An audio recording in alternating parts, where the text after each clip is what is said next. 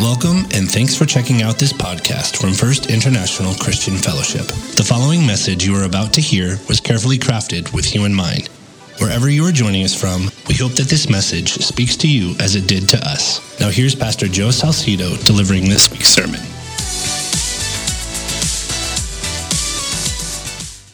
Please join me in the word of prayer. Father, we thank you once again for the songs that prepared our hearts, Lord God, to meet you at your message, Lord.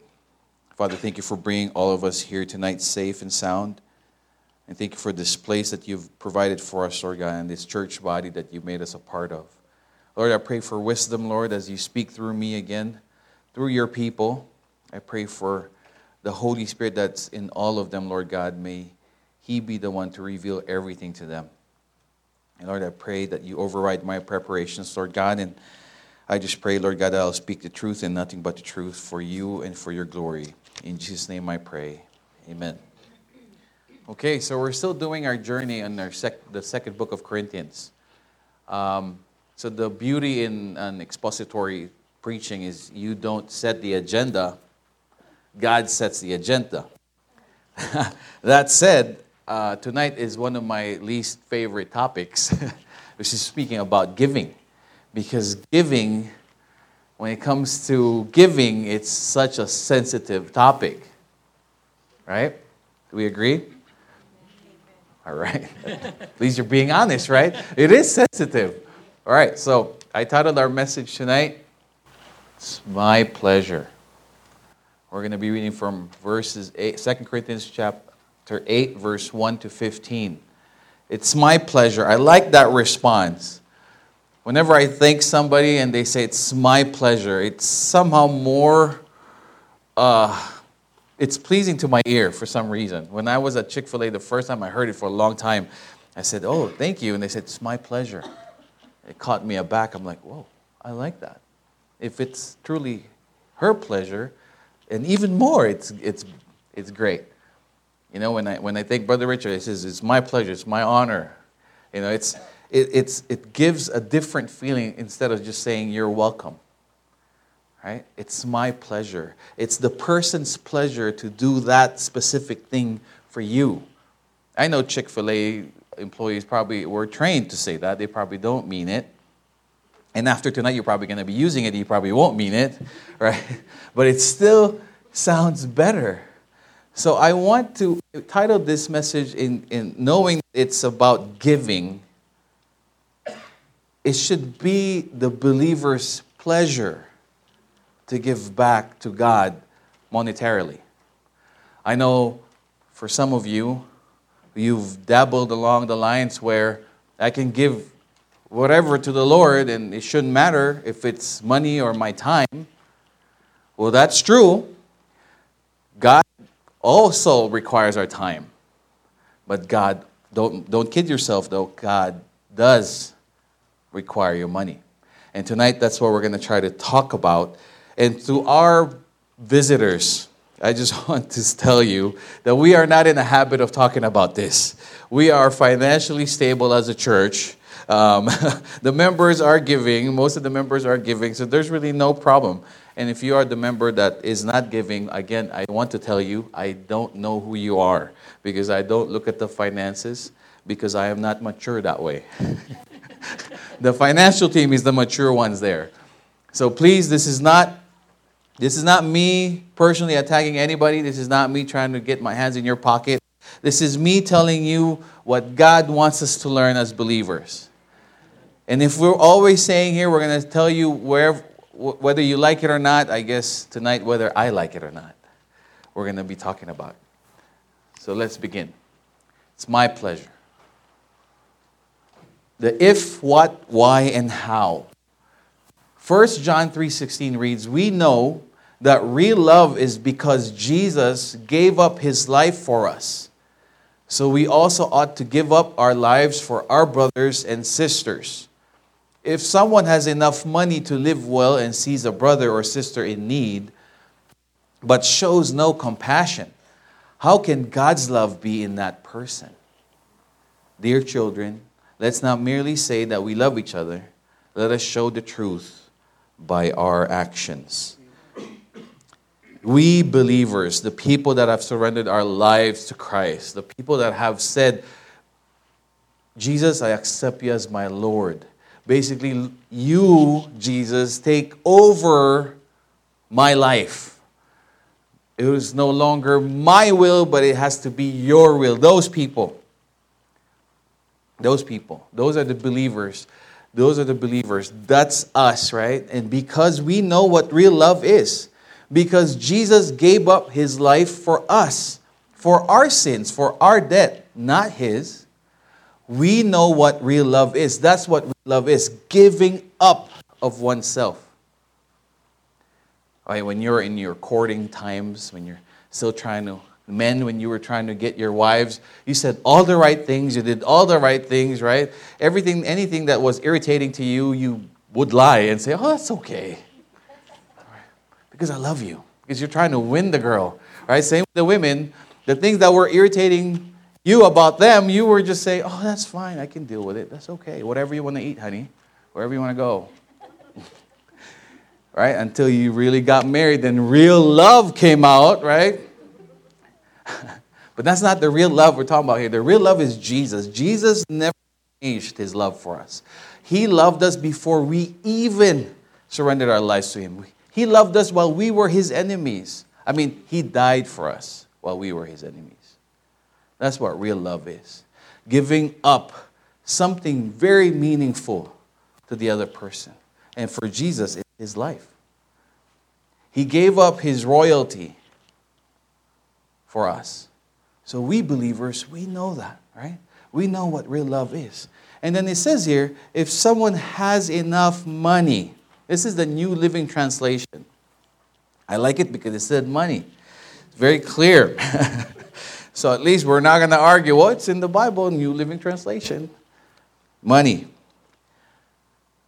What does money have to do with God and our relationship with God? Money has to do, it's a little idol for many of us. Do we agree? You know what? You serve money five days a week. For some of us, six or seven days a week. We serve money sometimes more than we serve God.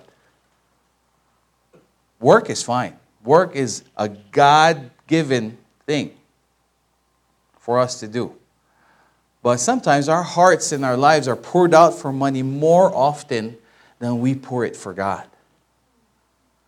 Now, this is talking to someone who has enough money, more than enough, or enough money to live well, and sees a brother or sister in need but shows no compassion. So, how can a person that calls himself a believer of Christ will have no compassion to somebody who's suffering or struggling financially because it hits the money there.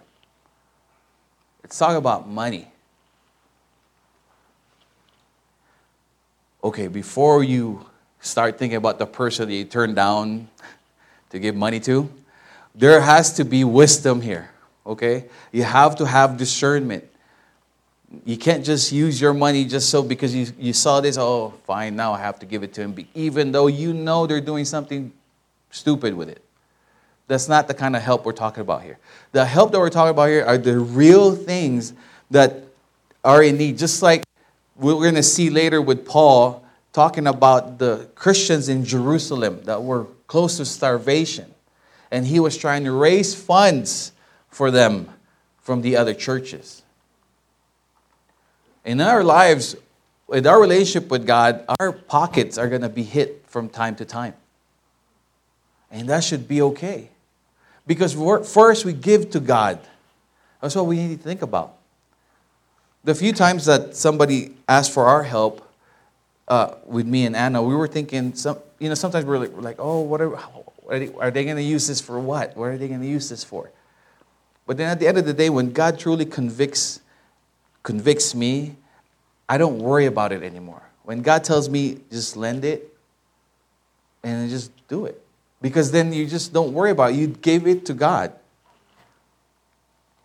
You know, there's so many things that you will see on TV, right? Or in the internet.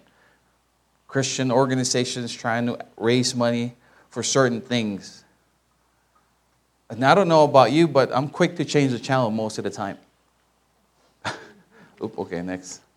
You know, that was before I had when I had cable. so now I don't. So I don't have commercials. But then when you see those things, you're quick to just brush it off. But then we have to know that as believers, we have to have compassion. And with compassion, we share, right? We share the suffering with them. And sometimes it's sharing through our resources. And it says here, Dear children, let's not merely say that we love each other, but let us show the truth by our actions.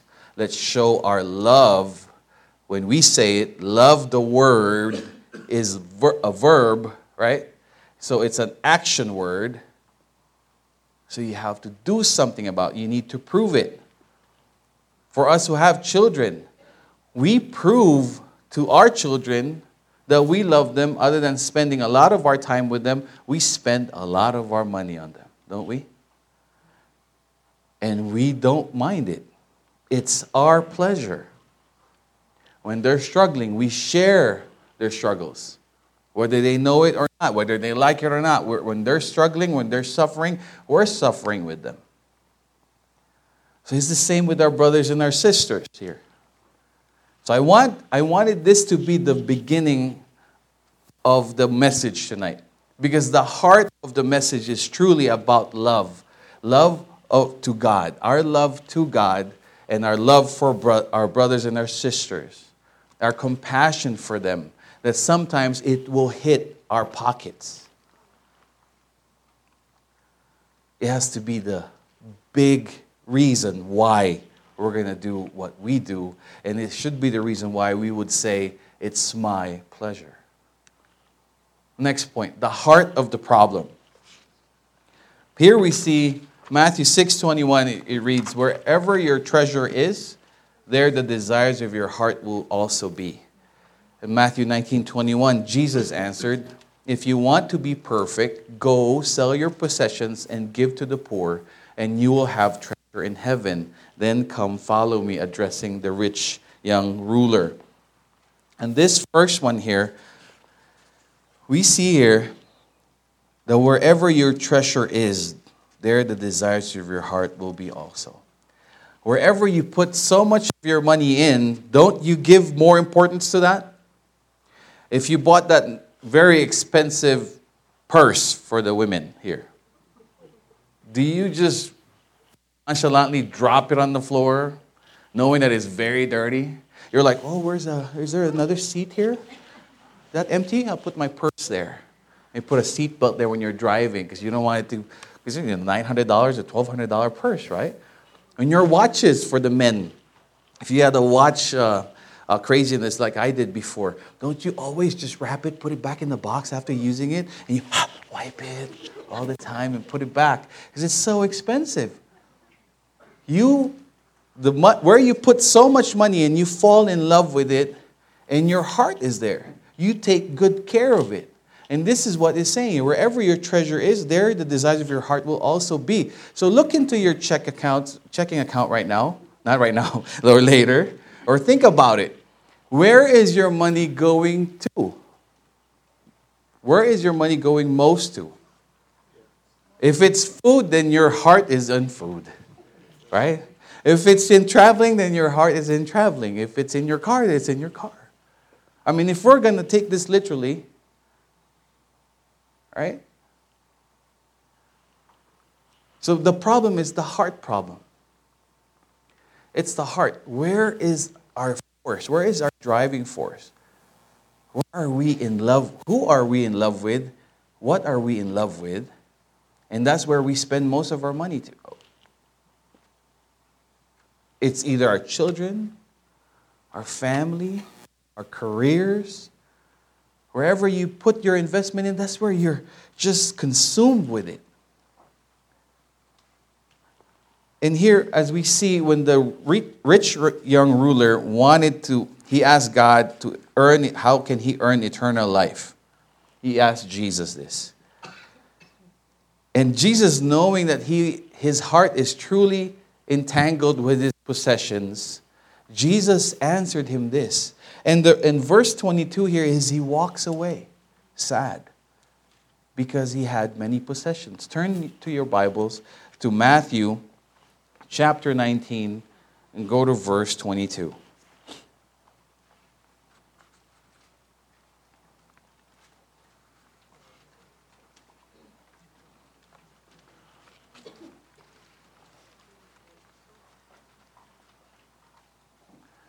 It reads, But when he heard that saying, he went away sorrowful, for he had great possession. Jesus exposed his heart because it is more it was more entangled with his riches.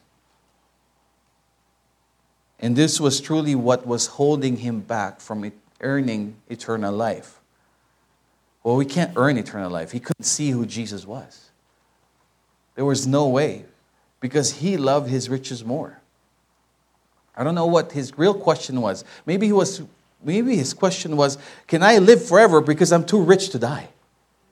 Lord, maybe that's what his question. Maybe that was his real question.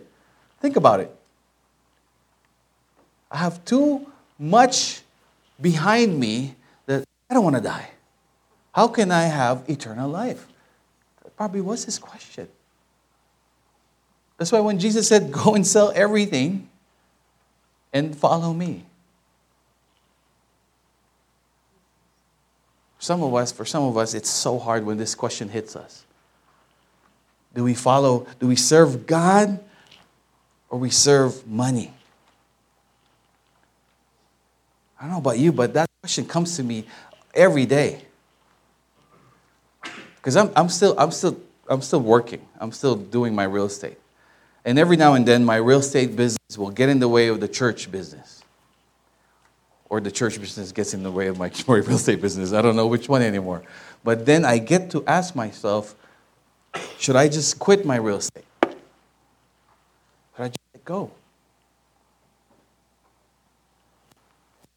But then the, the answer is like, no, you can't. You can't afford it. But, but then sometimes, I'm just being really honest here. Sometimes you have to do both. But then the work or making money cannot be more important than serving God. But then how can you bring the balance there? How can you bring the balance there if there's only seven days in a week? And then you only work eight hours in the day. Because you sleep, some of you sleep eight hours or 10 hours in the day, right? No, four, four hours in the day sleeping. How do you get the balance there? You know, it all boils down to your heart. And It all boils down to your heart. If your heart just reeks out and speaks out money, I want money more than serving God. And that's what, that's what you're doing. That's what your life's gonna go. That's how your week's gonna go. That's how your day's gonna go if your heart is more in love with money, possessions, and everything else that this world has to offer, rather than serving God, in your heart, if that's in your heart, and that's how your life is gonna it's gonna manifest, it's gonna show in your life. Because if it's the other way, then it will show. So as we talked about, the first is the ifs the buts, the if, what, and why, and how.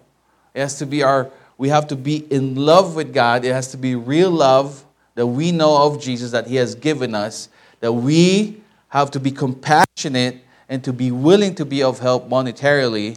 And it has to be our hearts. Our hearts need to be connected with God. It has to be for God. The next verses, as we read through it, we have to understand that the heart of the matter is giving to God who has given us all things. And that our love for Him translates to loving others as well. And sometimes it goes monetarily. 2 Corinthians 8 1 2. Grace giving is our first point. Grace giving. And now, brothers and sisters, we want you to know about the grace that God has given the Macedonian churches, the Gentile churches. In the midst of a very severe trial, their overflowing joy and their extreme poverty welled up in rich generosity even despite the challenges that these other churches had, in the midst of that, they were more than willing to help monetarily to the church in Jerusalem, to the brothers and sisters in Jerusalem. They did care of their own situation. As you will find out uh, later on, you will see that they gave more. Paul actually did not expect them to help because Paul knew their situation, but they were very eager to help. As we'll see here, for I can testify that they gave not only what they could afford, but far more. Far more. And they did it of their own free will. Nobody, nobody forced them to do it. That's the kind of giving that I would like for my children. When my, when my children do something for me without me even asking, those are the things that just makes my day. You know? Not because I force them to do it or force them to give me something or force them to thank me. It's, it's when they do it on their own free will. And God is also honored if it's the same way, if we give willingly to whatever cause He has called us to give to. And look at this far more. They were struggling themselves. The Macedonian churches were struggling themselves. But they were more than eager. And they did it of their own free will. They begged us again and again. They begged them again and again for the privilege of sharing in the gift for the believers in Jerusalem. The, these Christians are crazy Christians. To beg to help while you are financially struggling, I have yet to see somebody do that here. right? No, you don't need to be really struggling to give to God and be honored. But look, just think about their situation. They were not, they were not giving out of their surplus. They were giving from their struggle. But they begged Paul and his team that they would be part of this thing. Paul never engineered a million piece charity appeal the, or used the empire's postal service and the cost of papyrus or papyrus made such an idea unthinkable. But Second Corinthians does present a direct appeal for funds in chapters 8 and 9. Jewish Christians of Jerusalem were reportedly on the edge of starvation. Paul sees on the crisis as a perfect chance for the Gentile Christians to reach out in compassion and demonstrate their spiritual, spiritual unity with Christ, Jewish Christians. In these two chapters, Paul outlines a philosophy of Christian giving holding up Jesus Christ as a model, he explains the goal of such giving and the proper attitude of the givers. He even applies a little pressure by citing examples of Christians less well heeled than the Corinthians, like the Macedonian Christians here. We're going to see in the New Testament, I know I tackled this the last time, but I think I didn't do a good job. That's why God is giving me this time again. I know the last time I was here and we talked about giving is I, I said that tithing is no longer a Christian practice. And everybody stopped listening after that. no, not everybody. Some stopped listening after that. When I say tithing, the percentage part, the mandatory part, we will see tonight. I'll try to explain again that it's not, it's no longer the tithing. It's not even that. Well, we shouldn't even call it that. It's offering is grace giving. In the New Testament, it's called grace giving. You want to give by grace. And you I'm, we have, I'm going to show you the difference of both of them. So hopefully it'll make more sense tonight. Sharing in the gift of the believers in Jerusalem, they even did more than we had hoped. For their first action was to give themselves to the Lord. If you give to the Lord first and foremost, you could care less what happens to it, correct? That should be a yes. Because if you give it to God, then you gave it to Him, and whatever the other people do with it, it's their fault. It's not your wor- it's not your problem anymore. So long as you gave it to God. You know, it's hard when, in, the Philippines when there was this big flood. Um, it, it, it was named Ondoy. I don't know why it couldn't be Charlie, but it was Ondoy It was the Ondoy part. And there was uh, news, the news broke that the donations that were coming from uh, other countries were being taken by other people in authority, unfortunately. They were, they were stealing it. So then I had a conversation with my brother in law. I said, See, that's why I don't want to give. This is years ago, right? See, that's why I don't want to give. They'll just steal it. It's not going to go to people that I want to help. And then he told me, he goes, Well, that's not your problem. If you give to God first for that purpose, whatever happens to it, you've done your part. And is that the truth? They, if you give yourself to the Lord first, because the Macedonian Christians, the other believers, the Gentile believers, they were so grateful. They understood completely what they have through Jesus Christ. They embraced it with joy. They could care less if they're struggling. They knew what they had. After this life and during this life, the worst thing that could happen to them was death. And after that, they'll go to heaven. They completely understood it. And then they knew that everything they have is God's. Right? Everything that they have is God's. So why not give it to their brothers and sisters, which because they have compassion so they want to give. They beg Paul and his team, let us be part of it. A lot of believers now don't like that. A lot of believers are not like that. We want to make sure we're giving to the right place to a point that we're making sure that we're not going to give anymore because we checked all the boxes and it's not, it's not satisfying me. It's not meeting all my criteria. I don't think this is going to happen. Again, the discernment, it's on you. I pray that you have discernment. You ask for wisdom. If that's a work that God wants you to be a part of or not, you ask God and you do what God tells you. But what we're talking here is about you wanting to give to the Lord first monetarily and that you are okay with it. That is grace giving. And that reminds me of this story that Jesus told us about the widow and her two mites.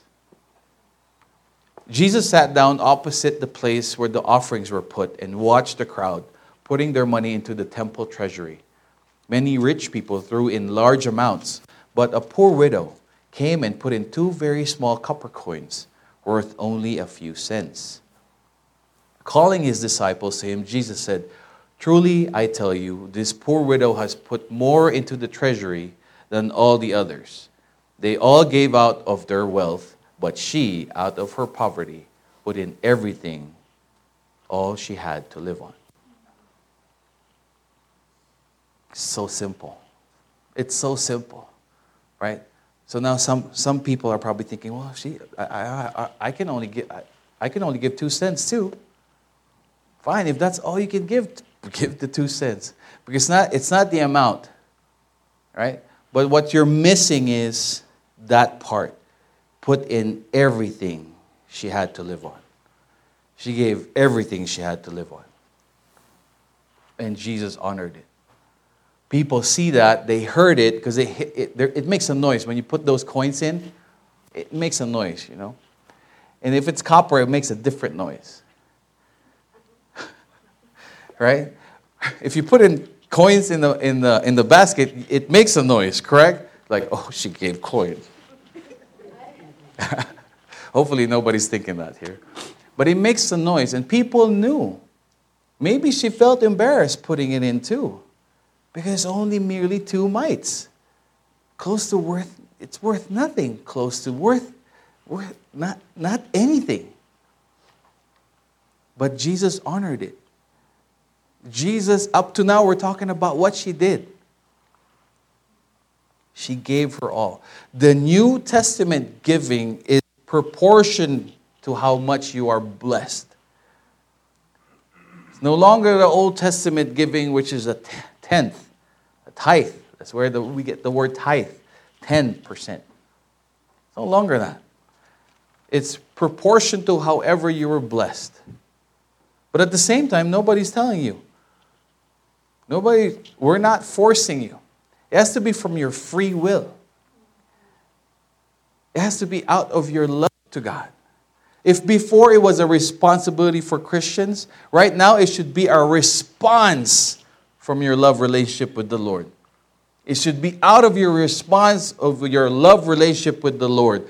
This is the same thing with your obedience. It should be a response of your love relationship with the Lord. If you are not obeying God of His commands, because you have a love relationship problem with Him. This comes, it reminds me now, talking about giving, it reminds me of the unyoking or yoking with unbelievers. Un- unbelievers, right? Why? Why am I talking about that? Because if you are married to an unbeliever, and now you're talking about giving, guess what your belie- unbelieving husband or wife will be talking about? Uh, you guys will be arguing, not talking. I know of believers who don't, uh, who are not married to believers, and this is one of their issues. See, everything is connected. Everything's connected. Once you disobey God here, you will, if you think you got away with it, you're going to have a problem later on. And we've found out, sadly, that if you do yoke with an unbeliever, you, most of the time, will fall away. The pull of the unbeliever, unfortunately, is stronger than the pull of the believers. That's the sad truth. Because you already disobeyed in the beginning. It's hard. It's going to be difficult. Okay, going back. So, giving, the grace giving part in the New Testament and even in the Old Testament, as you give to God, it's part of your growth. It's part of your maturity in our walk. So if you haven't if you haven't grown in this part, there's more growing for you to do. I pray that you after tonight you will be praying, you'll be reading those verses and you will ask the Holy Spirit, "Lord, what's true? Is this true?" Where if, if you are struggling in this giving, ask yourself, am I more in love with my money than with my God? And if your answer is no, I love God, but I just don't think I'm going to be financially stable if I give this certain amount, then it's just my finances will just going to be lopsided. Then you just don't trust God then. You're not trusting God. So do you trust God or do you trust your money more? For some of us, we have peace if we have money in the bank, right? We're like the happiest people in the world. Like, how are you? Great. I had like 10 closings this month. I'm doing great. And then next month, how are you? Not so good. It had nothing to do with, with my health or my, my relationship with my, with my family. It all had to do with how much is in the bank or it's not in the bank. I take more peace with that. I took more peace with that. It shouldn't be the case. And now we see is as part of maturity, and as Christians, we're called little Christ. So here Paul cites that we need to follow Christ. So we have urged Titus, who encouraged your giving in the first place, to return to you and encourage you to finish this ministry of giving. Since you excel in so many ways in your faith, you gifted speakers, your gifted speakers, your knowledge, your enthusiasm, and your love for us, I want you to excel also in the gracious act of giving. Part of your maturity is just not knowing the Bible. I doubt it. If you truly know the Bible and you're not going to give, I doubt it if you truly understood what you read. But here he, he cites them saying, all right, so you guys are, are you guys are, are faithful, you guys are, are knowing, you guys know your Bible, you have great speakers there, but you guys need to also excel in giving, as Paul addresses the Corinthians. You also see here that they started something. At first, they heard about the need, the Corinthian church, and they were all excited. They started giving, but they stopped.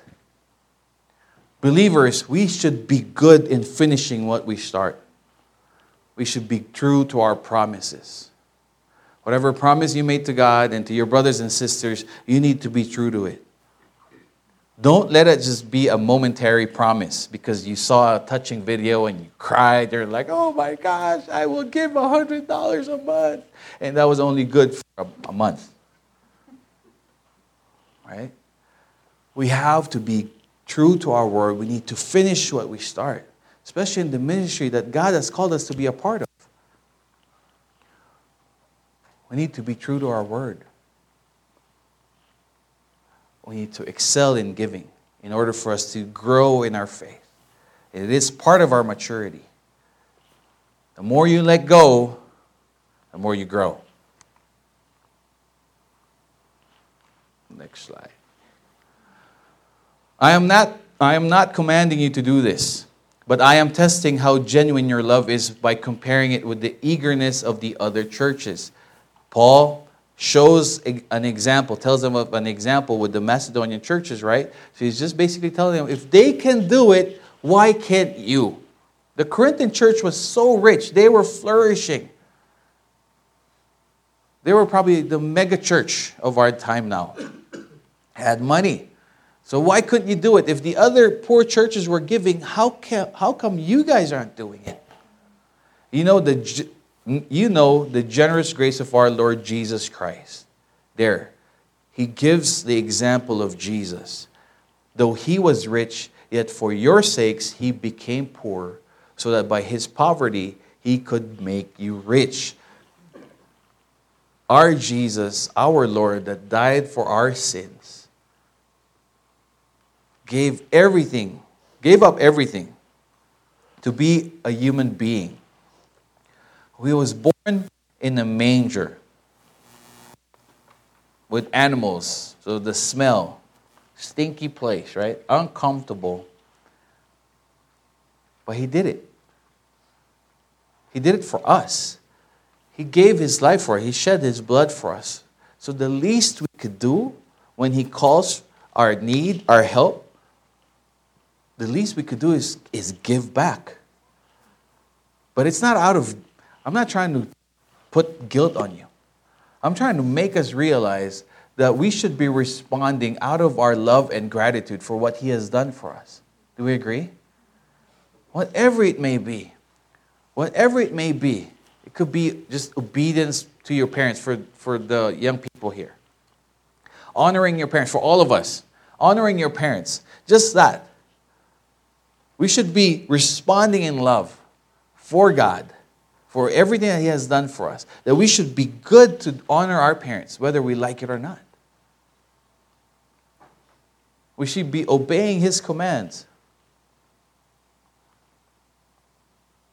We should be sharing our faith. We should be walking, we should be a good walking testimony for God.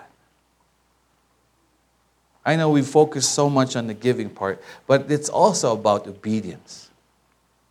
It's also about obedience everything that we've been talking about for the past few weeks, it's all about obedience. Everything that God has revealed to us, everything that we struggle with, it's all about obedience. We can argue, but at the end of the day, we're disobeying God. Here is my advice it would be good for you to finish what you started a year ago. Last year, you were the first who wanted to give and you were the first to begin doing it. Now you should finish what you started. Let the eagerness you showed in the beginning be matched now by your giving. Paul, just talking to them. This is pretty simple, right? It's pretty simple. If, if you started something, you should finish it. If you made a promise, you should do it. You know, when we help people, it becomes uncomfortable. Amen? Okay, never mind, it's just me. when I help people, it becomes uncomfortable. It ruins, it it bothers my schedule, it bothers my day. It hits my pocket every now and then. When I'm helping people, that's what happens. So sometimes we stop helping people. That's how we solve it, right? oh, it's him again. I'm not going to pick up his call. I know what this is about. Hopefully not, right? Hopefully not. If you failed in that, that particular thing before, hopefully tonight, as you, the Holy Spirit will encourage us.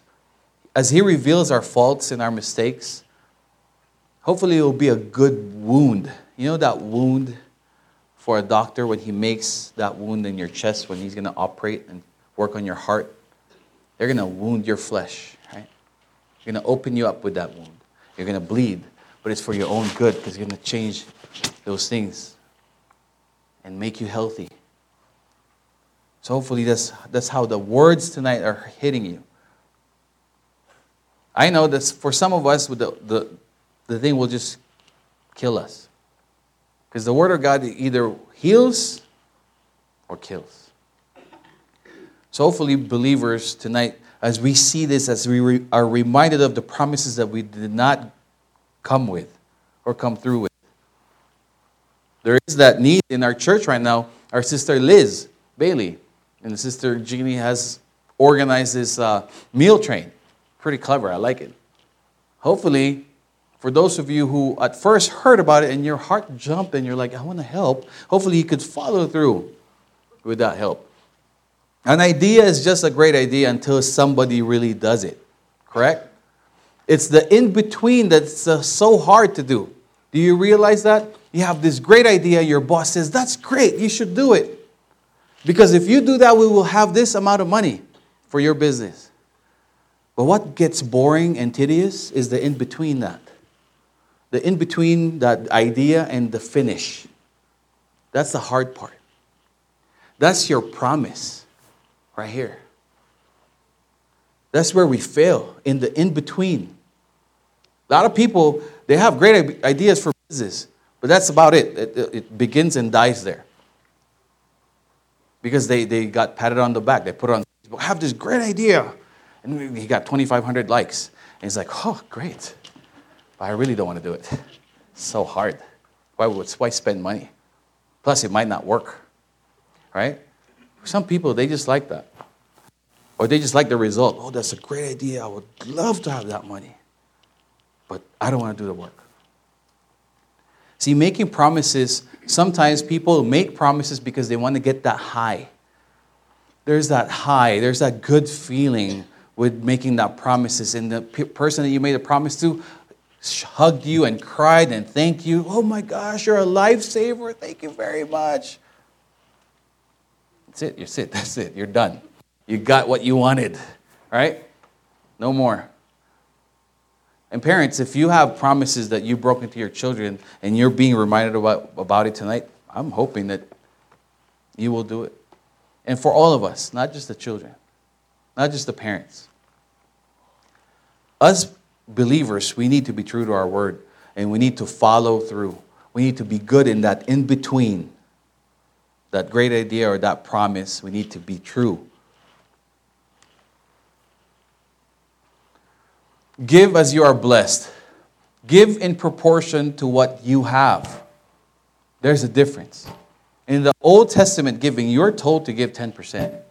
Now you're said, give in proportion to what you have. So if you were celebrating when I said tithing is done, it's no longer applied, and you're like, yes, you're like, oh boy, you did not understand it because it's actually harder now.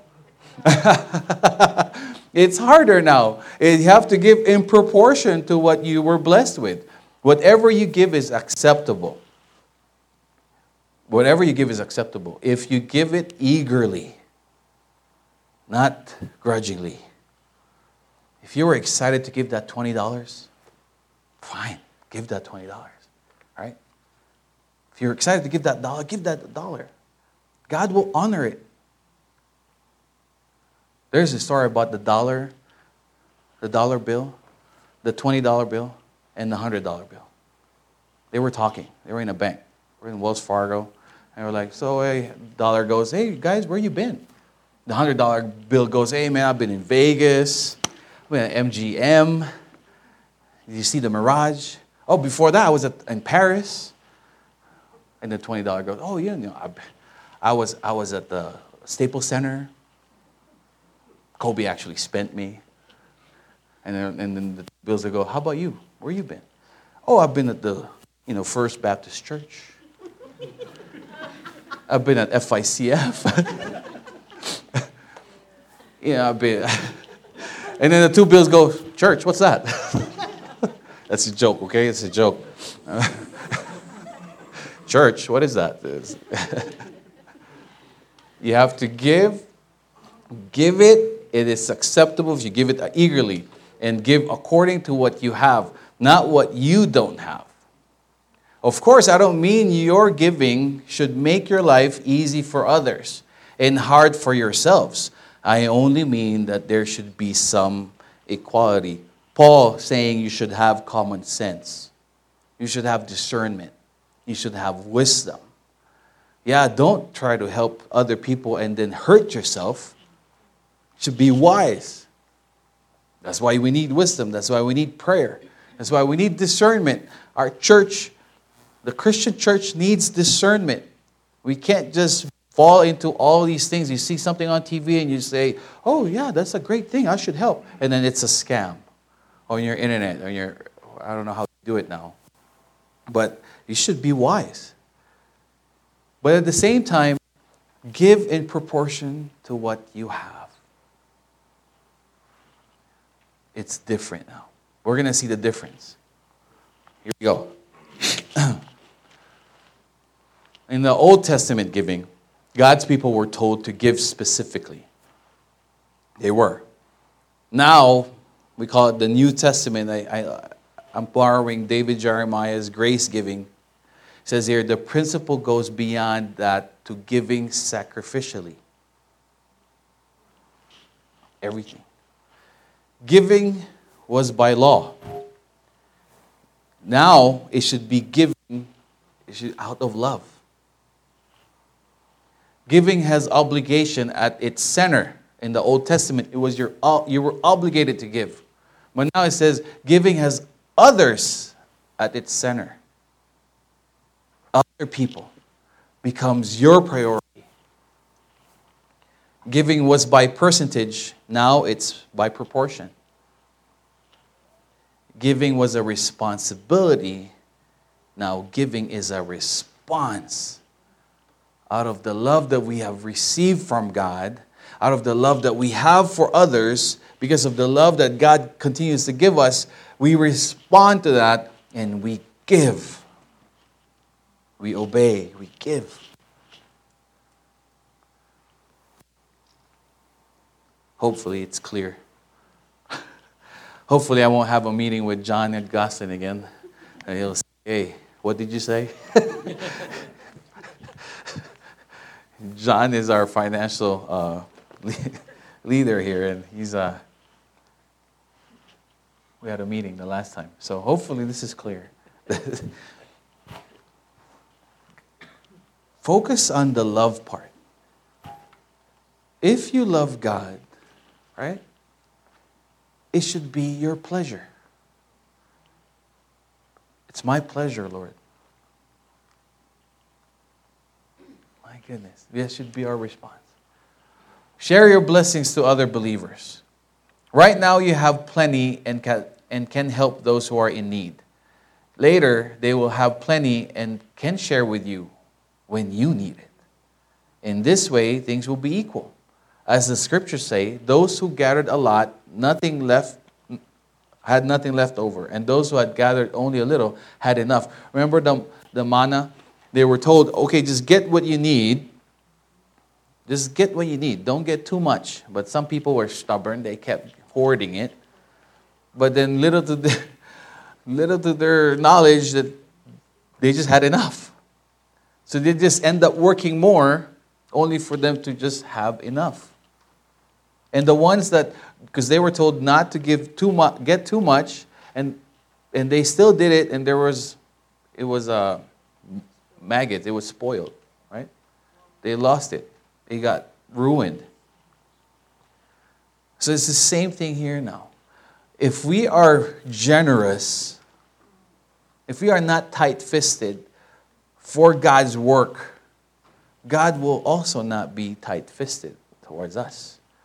Because this is just life too. I've seen this happen to my, to, in my life and other people's life. That sometimes you're on top and they're in the bottom. But it just doesn't stay that way for many of us. Sometimes it'll just roll, and then now you're in the bottom, they're on top. So you would want this is this is how we should help. This is my wife's rule to when she gives gifts to people. She wants to give what she wants to receive. I find that very strange. that means there's a lot of money in my, th- in my thinking. But that's what she wants. She wants to give what she wants to receive. So it's the same thing with God for us. God wants to continue to bless us, but God wants us to be a blessing to others too. He does it?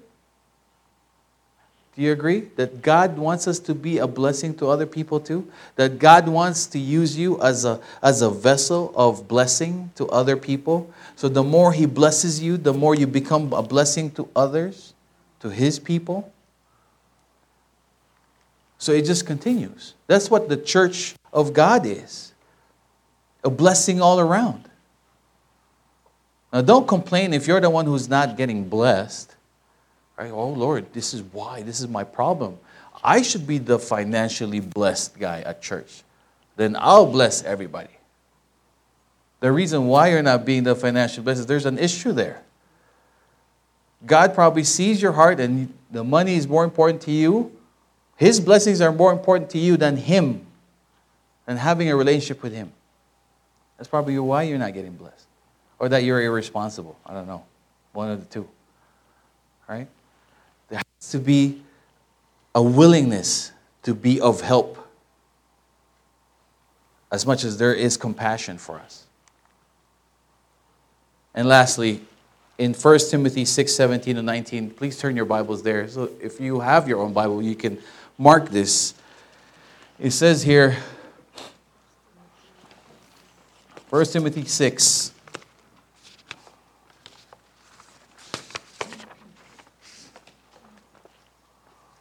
So you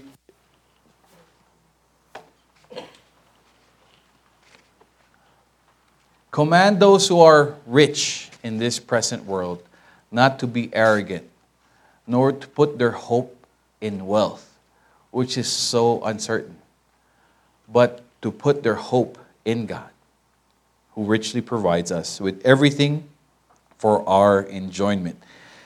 God wants us to enjoy it all the blessings that He wants, that He has for us, He has given us. He wants us to enjoy it. But let us not put our hope and our faith in our wealth, in our money, which most of us uh, have a tendency to do so. Yes, our hope has to be in God. In God we trust. I put this here because it should be really that we should be trusting in God, not in our money, because this is this saying is in our money, correct? But this should be the most important thing for us God, not our money. So, why do I say that? Because if you don't trust God, you won't believe most of the things He said here, especially if, if it's about something that you, you don't want to do. But if you trust God, you trust His Word, then you obey what He tells you, even with your money at the men's breakfast yesterday, we discussed this, and the, the, the funny thing is, many people will allow God to be a part of their family or to bless their family, to take control of their family. And they will allow God to just take control of their work or their career. But they won't allow God when it comes to money. When it comes to finances, oh no, we're not talking about that. I'm not resting in God with that one. We should be trusting God. Do not put our hope in our wealth, which is uncertain, but to put their hope in God. Command them to do good, to be rich in good deeds, and to be generous and willing to share. In this way, they will lay up treasures for themselves as a firm foundation for the coming age, so that they may take hold of the life that is truly life. You are blessed to be a blessing. We are told to do good deeds. We are told to be generous. We are told to share whatever wealth God has blessed us with. It should be our pleasure. It should be our pleasure to serve Him. Since you're in 1 Timothy 6, look at verse 9 and 10.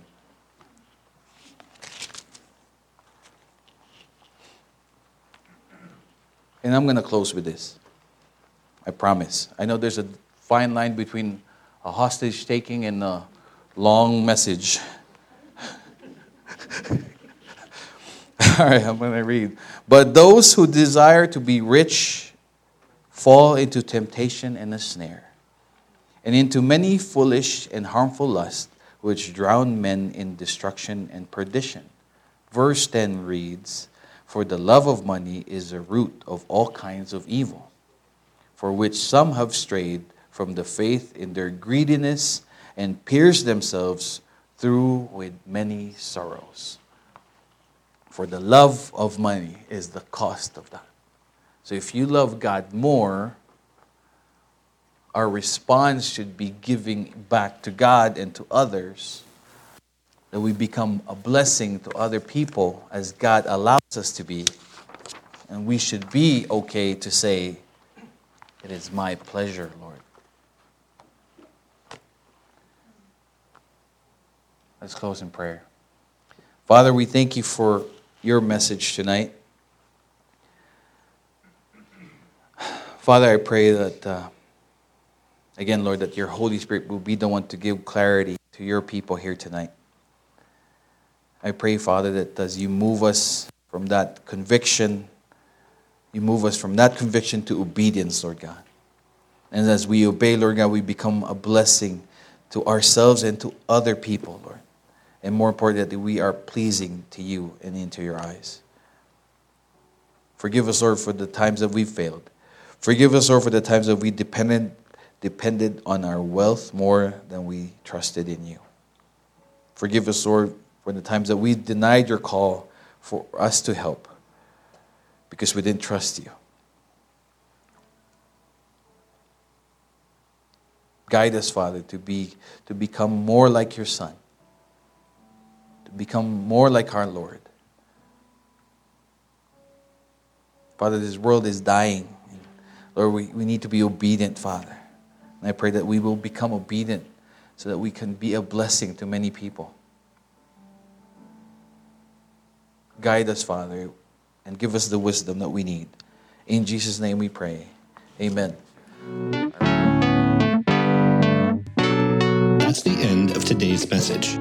If you enjoy listening to this podcast and want to support our mission of reaching others, help grow our ministry by visiting ficfreno.com slash give. To get the latest updates from our channel, hit the subscribe button. Visit our Facebook page by clicking the link below to let us know how God is moving in your life.